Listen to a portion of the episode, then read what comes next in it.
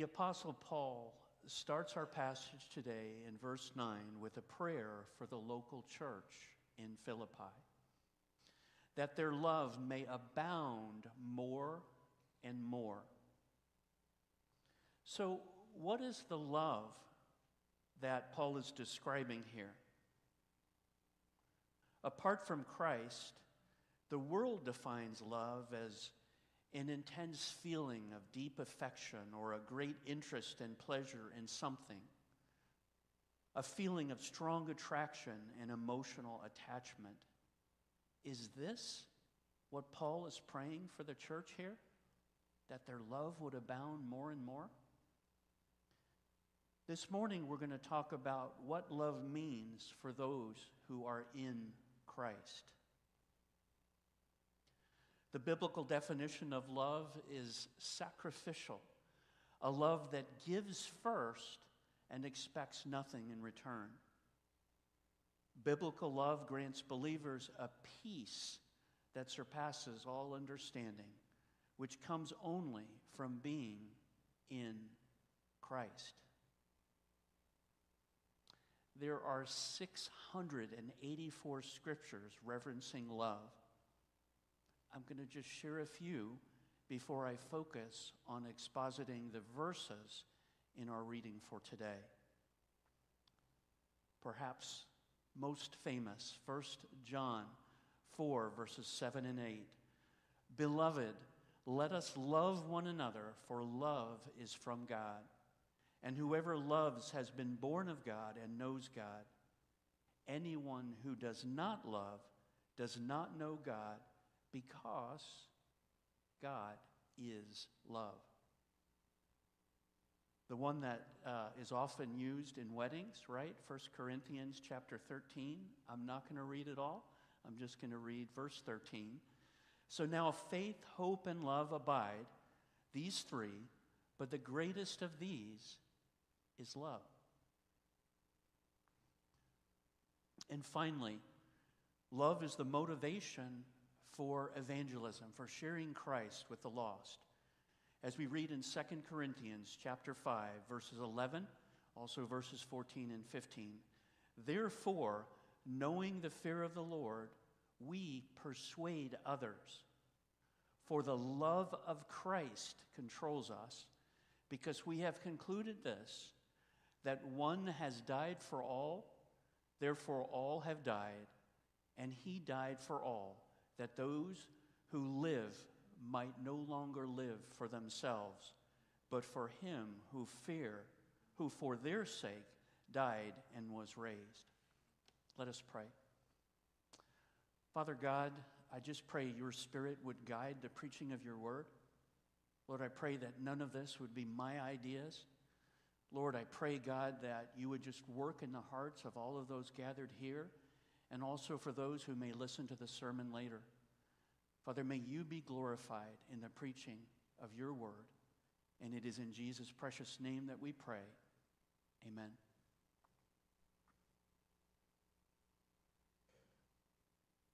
So, the main theme of our message today is rejoice and grow in Christ as you love one another and boldly proclaim Christ to all. Yep, the professor has to break it down into four points. So I've got four points for you today. Number one, only in Christ can we have abounding love for all. Number two, only in Christ can we be filled with the fruits of righteousness. Number three, only in Christ can we boldly share the gospel with the lost. And finally, number four, only in Christ can we maintain unity. We do a quick review of the first eight verses from my previous sermon, Philippians 1 uh, 1 through 8. I preached in Philippians. Again, the Apostle Paul starts his letter to the local church members at Philippi with a greeting and a prayer of thanksgiving for their partnership in the gospel. Paul then shares his deep affection in the fellowship they enjoy together in God's grace. Paul begins a model prayer focused on his gratitude for all believers and God's gracious work in human lives. He prays with joy for the needs of his friends, and he gives thanks to God for the local church. Remember last time we introduced the word koinonia. This close friendship with other believers who share a common faith in the gospel. Today we continue with Paul's prayer for the believers that in Christ their love would abound and their holiness increase. Our first point today, as I reread verses 9 through 11, only in Christ can we have abounding love for all. And it is my prayer that your love may abound more and more with knowledge and all discernment, that you may be that you may approve what is excellent, and so be pure and blameless for the day of Christ, filled with the fruit of righteousness that comes through Jesus Christ to the glory and praise of God. The first petition in Paul's prayer is that God would work in the hearts of the local church so that their love would abound more and more. He also emphasizes that this love would be accompanied by knowledge and all discernment in Christ. Let me translate that for you. He is praying that their love would find expression in wise actions that would benefit others and ultimately glorify God. Let's dive now more deeply into these precious verses. Verse 9, Paul starts his prayer with a petition to God that the love among fellow believers would continue to grow more and more. He emphasizes that this love includes the biblical truth of knowing God, grounded in knowledge and discernment or depth of insight in Christ. This intimacy with God is only made possible through the gospel and received by faith alone. Paul is linking a better knowledge of God and his ways to greater love and harmony within the fellowship of believers. As we've discussed in some of my previous messages in Philippians, Paul makes his earnest prayer for unity and love in the local church which can only be accomplished in Christ. I think Paul is so repetitive on this theme because we are often slow to learn the valuable lesson that the most effective way to bring about unity is first to pray for our own hearts and attitudes, as well as to pray for the person or persons involved in a conflict and then seek to resolve the conflict in love. In verse 10, Paul continues with the twofold result of love and knowledge in Christ. Number one, to approve what is excellent or best. And number two, to become pure and blameless in the believer's Christ honoring behaviors and attitudes. All of this in preparation for the day when God will judge all of our secrets upon Jesus' return. Romans chapter 2 verse 16 says, "On that day when according to the gospel God judges the secrets of men by Christ Jesus." The fulfillment of the apostles' prayer is that his friends will be able to live their lives in imitation of Christ and friends, that's our prayer today. What a testimony it would be to those around us who do not know Christ, for the believers at Riverside to have an even closer harmony together in the love of Christ. That our love for one another would grow and that we would all be involved in loving each other through discipling relationships and partnering in ministry together to reach the lost. I was so encouraged over the last couple of weeks as our brothers and sisters in Christ, Chuck and Sue Applegate, brought an appeal to the church about Dignity Harbor.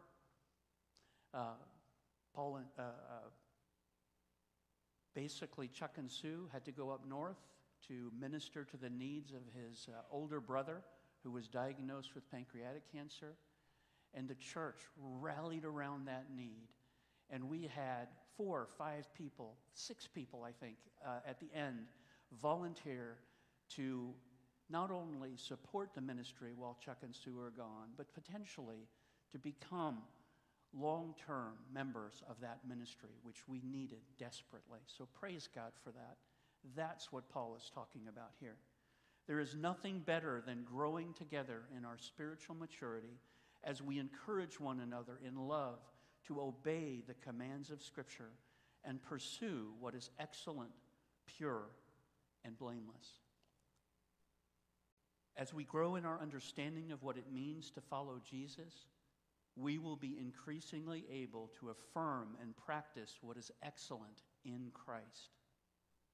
Such joyful obedience to God will give us a confidence of being found pure and blameless when Jesus returns. As we move to verse 11, let me remind you of our second point this morning. Only in Christ can we be filled with the fruits of righteousness.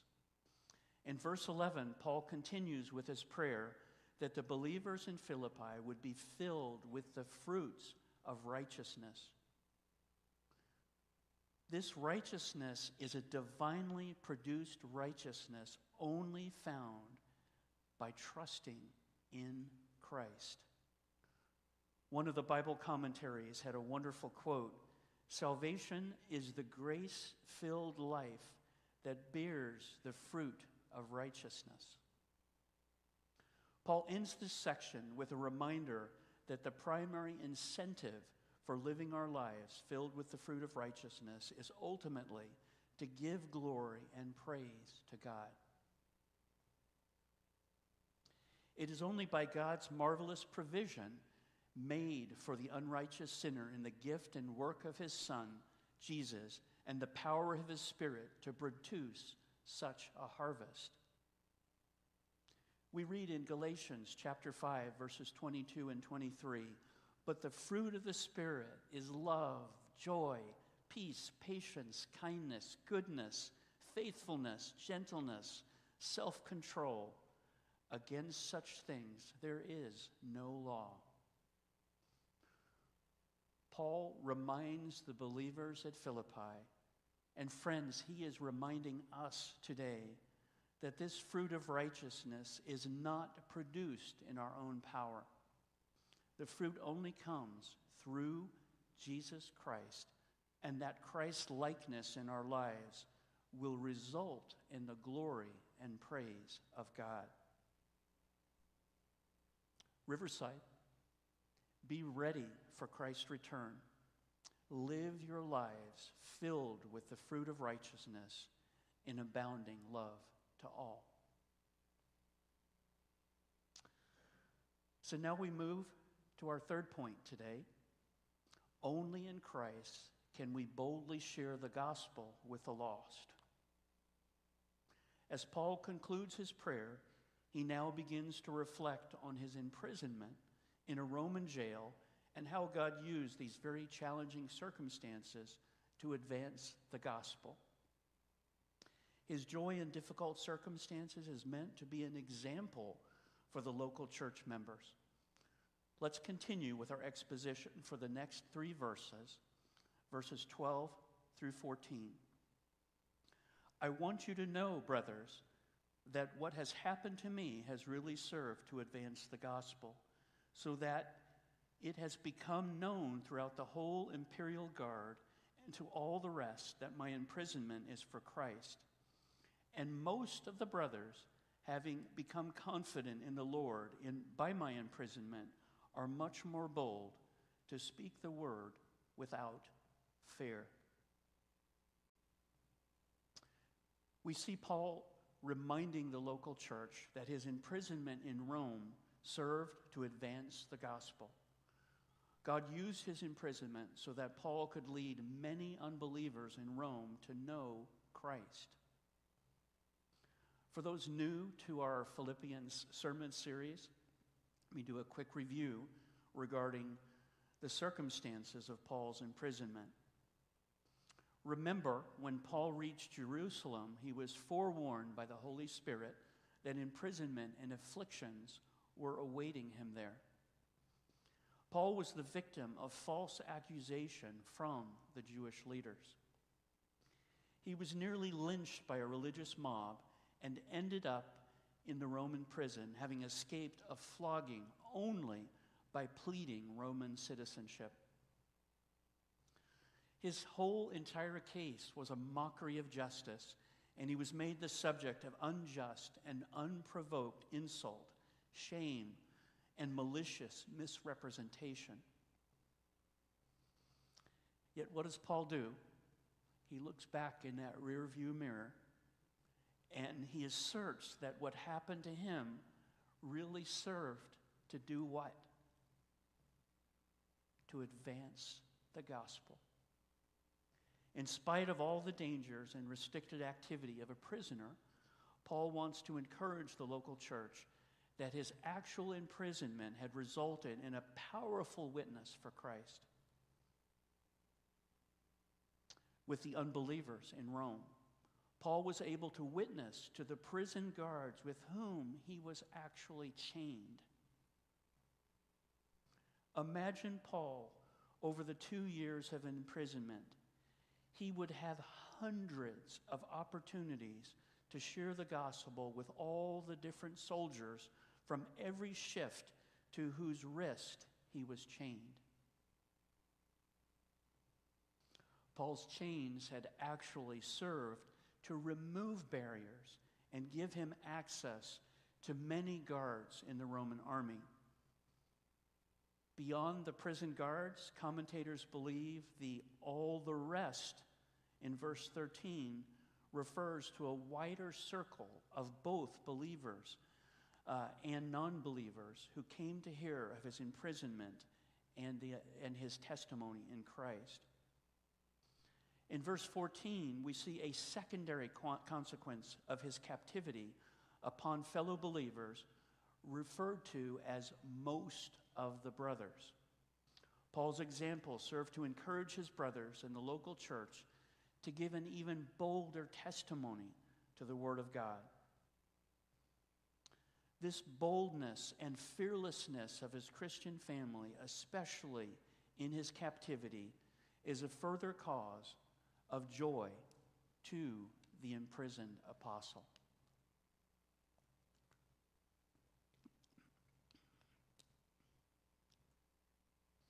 In verse 14, he is very instructive.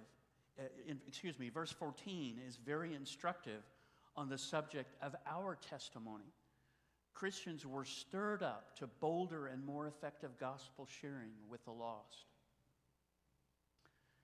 In Philippians chapter 2, verses 12 through 15, we read, Therefore, my beloved, as you have always obeyed, so now, not only as in my presence, but much more in my absence, work out your own salvation with fear and trembling. For it is God who works in you both to will and to work for his good pleasure. Do all things without grumbling or disputing that you may be blameless and innocent, children of God, without blemish in the midst of a crooked and twisted generation, among whom you shine as lights in the world. Here we're reminded of the importance of an individual believer who can speak of their personal testimony. Friends, we are to be seen as lights in a very, very dark world, holding forth the word of life. Paul's teaching should remind us today about the nature of ministry and service in the church to which we must make a priority. Paul's example shows us what can happen when one person is wholly given to the Lord. We each can become a catalyst for the whole church to be a people on fire for God, just look what happened in Rome. Paul's suffering, it turned out, was a positive, fruit bearing activity that stimulated the church to gospel proclamation. In a book by J.A. Motyer uh, called uh, The Message of Philippians, there's a story shared of two Christian friends who were talking together. I know we all go through lots of trials in our life. This, this story spoke to me. These two Christian friends, one older and wiser, the other younger and passing through a severe time of testing. The older friend said, with loving wisdom, No moment will ever again be like this. Let there be something for Jesus in it. It is not glorifying God if we dwell on our miseries, nor if we let opportunities pass without a word about our Lord nor if we think that any hand other than His brought us to this place. It is something for Jesus if we think and speak about Him and His glory. It is something for Jesus if we acknowledge and trust His all sovereign will.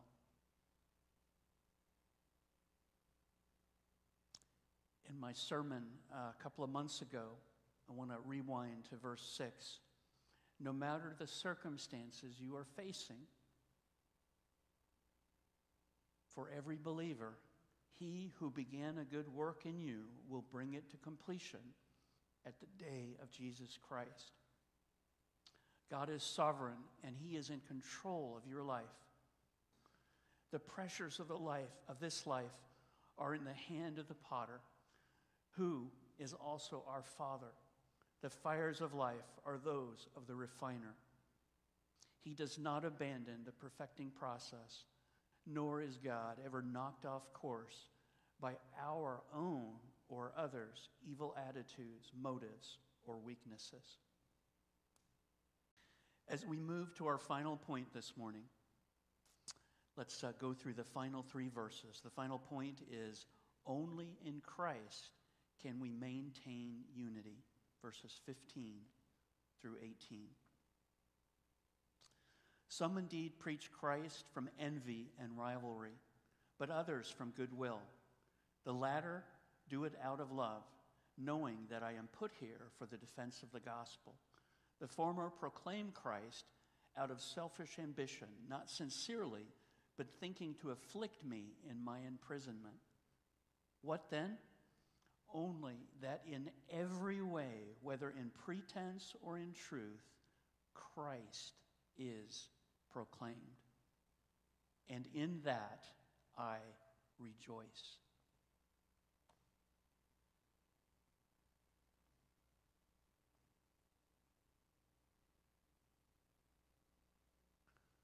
These verses require us to understand who Paul is referring to when he describes some who preach Christ from envy and rivalry. And there are all kinds of opinions on this. I'm going to give you mine and, and also help you to see some of the other perspectives that are often shared. In verse 15, we learn that all was not rosy in the Philippian church. Paul observes that there were some in the church whose hearts seemed to be at war with their testimony. Who were these men who preached Christ out of envy and rivalry, out of selfish ambition, not sincerely, but with false motives? He's clearly not referring to unbelievers because they're preaching Christ. He's not referring to pagans. This is not blasphemy or heretics with false teaching. He's clearly referring to believers. However, these men did not like Paul personally, and they were anxious to see him remain in prison. They wanted to make his imprisonment as difficult as possible. Their envy and rivalry appear to be directed at him personally. Their preaching of Christ was set against a background of selfish ambition and squabbling in the interest of their own agendas, and their aim was to stir up trouble while Paul was in prison, unable to defend himself. All of their plans were in vain, as Paul reminds the local church that no matter what, Christ is being proclaimed. And that is the all sufficient cause for his rejoicing in the Lord. Now, other commentators describe these preachers as stirring up agitation by giving a political message. That kind of sounds like the 21st century, doesn't it? A lot of political messages coming from pulpits aimed at subverting Roman rule and or as a reprisal against the Jews. No matter their intent, Paul condemns these motives as wrong in that they only result in arousing friction among believers. Either way, they were Christian preachers, but divided internally from other Christians. Once again, their hearts were at war with their testimony. The contrast here is important. The other group of preachers Paul praises are those who are exercising their ministry out of motives of goodwill in verse 15 and love in verse 16, and in the awareness that the apostle was in prison for the defense of the gospel. The punchline, I love verse 18. As Paul surveys the divisions within the church, within the Christian community which surround him, he is rejoicing in the one all important fact whether from false motives or true, Christ is preached. He reminds the believers that independent of motives, the content of their preaching is solid, which is in Christ. His purpose is to show how a Christian ought to behave when faced with a divided church. Divisions in the church remain very common in our day and certainly have been a part of the history at Riverside and many other churches. Friends, there's a lesson here.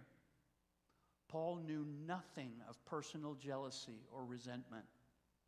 As long as Jesus was preached, he did not care who received the credit. He did not care what other believers said about him or how unfriendly they were to him, how they tried to outdo him. All that matters was Christ was preached. My friends, how often do we who claim to love Jesus and to share the gospel find opportunities to criticize fellow believers? If we're faithful to the gospel, we need to remain committed to declare a selfless, self sacrificing reliance upon Christ's intent upon the eternal good of all whom he died to save. Have you ever considered how outsiders must view the church? Try to imagine an unbeliever going online and trying to make sense of all the different denominations and church splits and competitive advertising and the slander. Southern Baptist Convention has been in the headlines a lot lately. They're not, they're not positive headlines. What a picture of God. What picture of God are we showing to the world? If the church is supposed to be a reflection of the image of God through Christ, to those who are perishing, it's no wonder that people are not often attracted. Unity among believers, the healing of divisions, has to be achieved in spite of our own imperfect sanctification and often non essential differences between true believers in Christ. Also from Paul, Ephesians chapter 4, verses 1 through 6 says it best. I couldn't say it any better than this. I, therefore, a prisoner for the Lord, urge you to walk in a manner worthy of the calling to which you have been called, with all humility and gentleness, with patience, bearing one another in love, eager to maintain the unity of the Spirit in the bond of peace. There is one body and one Spirit, just as you were called to the one hope that belongs to your call one Lord, one faith, one baptism, one God and Father of all, who is over all and through all and in all.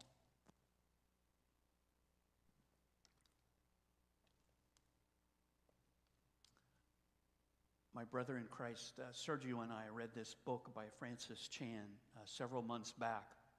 The book is called Until Unity. Uh, Francis Chan is a pastor and church planner for over 30 years. He provides the following message, and I quote Church unity is not optional. Many Christians who want unity don't value theology or holiness. God commands all three. There must be a way to end the divisions that grieve the Holy Spirit without sacrificing truth or embracing sin. As the world grows more divided, his bride, the church, should increase in love until we attain the unity that brings revival. End quote. Believers, we need to pray that God would raise up an army of spirit filled people from all Christ centered denominations eager to fight for unity in humility, gentleness, and love. In our passage today, Paul is the great example. He lifted the conflicts beyond all personalities. All that matters was that Christ was preached. I hope you're encouraged today to make daily decisions according to what will proclaim and best advance the gospel. My friends, how often do we justify a course of action, or how often do we engage in activities without inviting Jesus into them?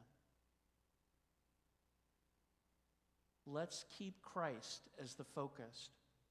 Let's keep the main thing the main thing. I will close now with three applications one for non believers and two for believers.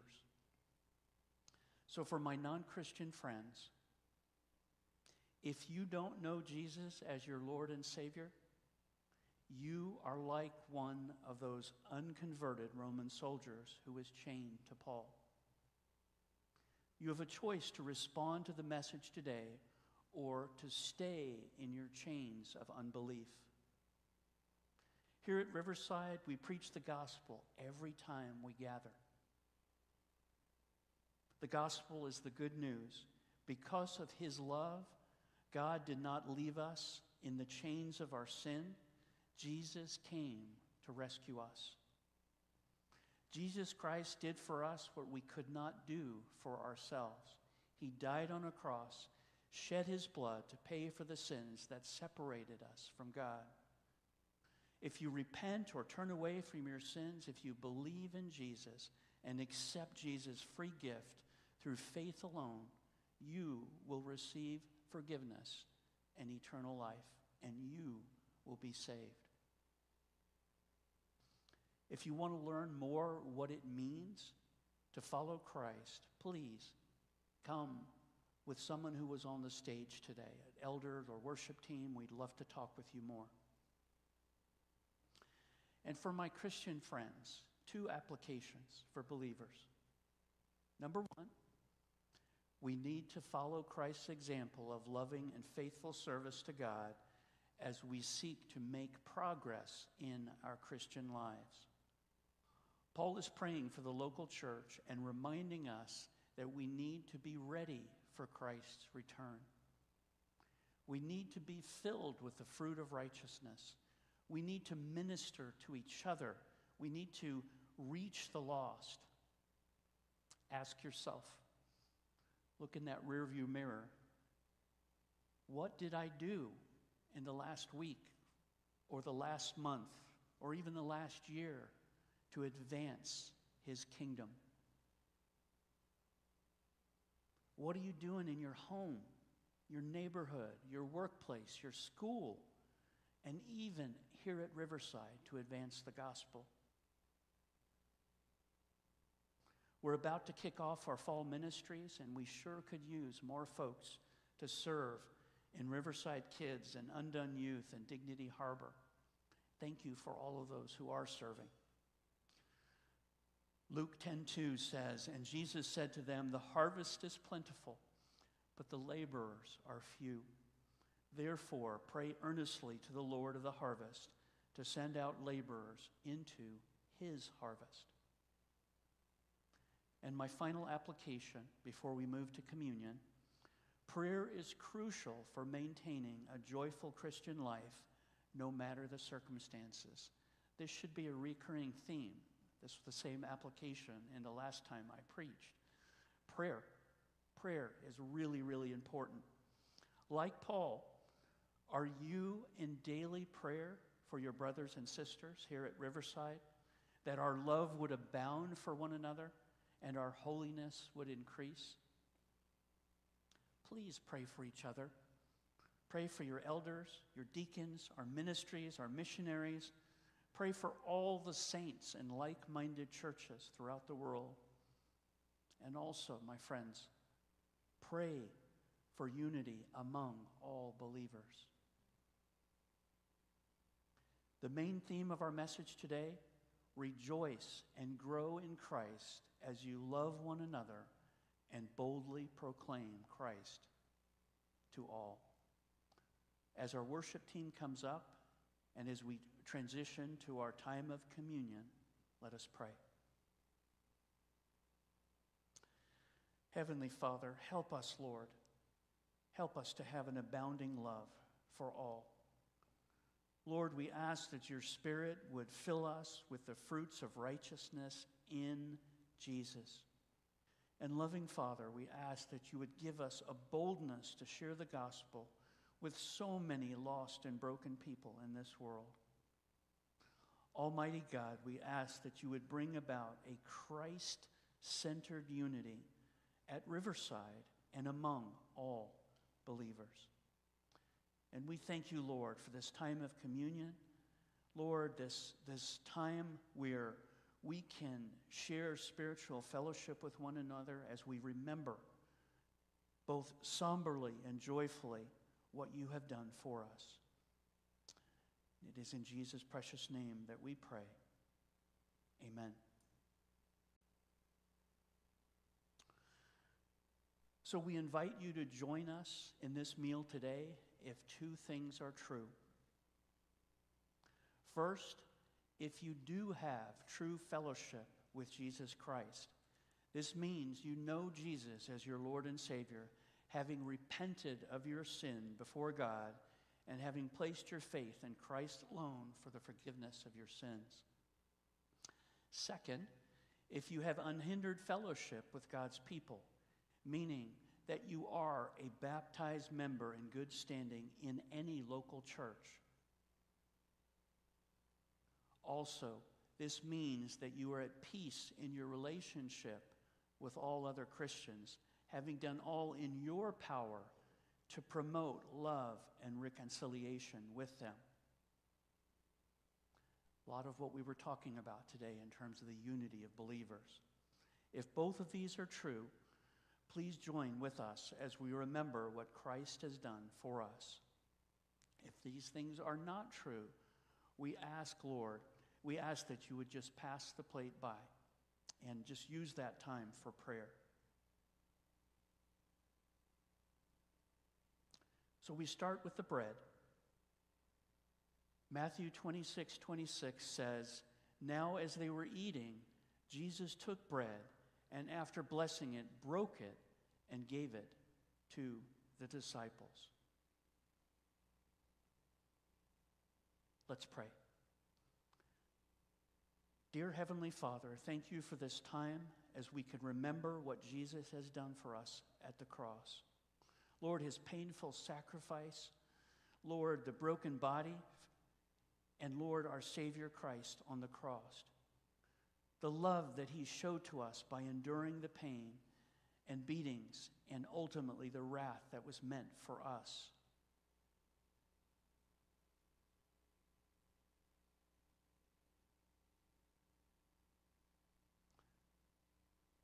Father God, we thank you for this opportunity to remember what you went through. Please bless this time as we reflect and praise you. And it is in Jesus' name we pray. Amen. Ask the men to come forward.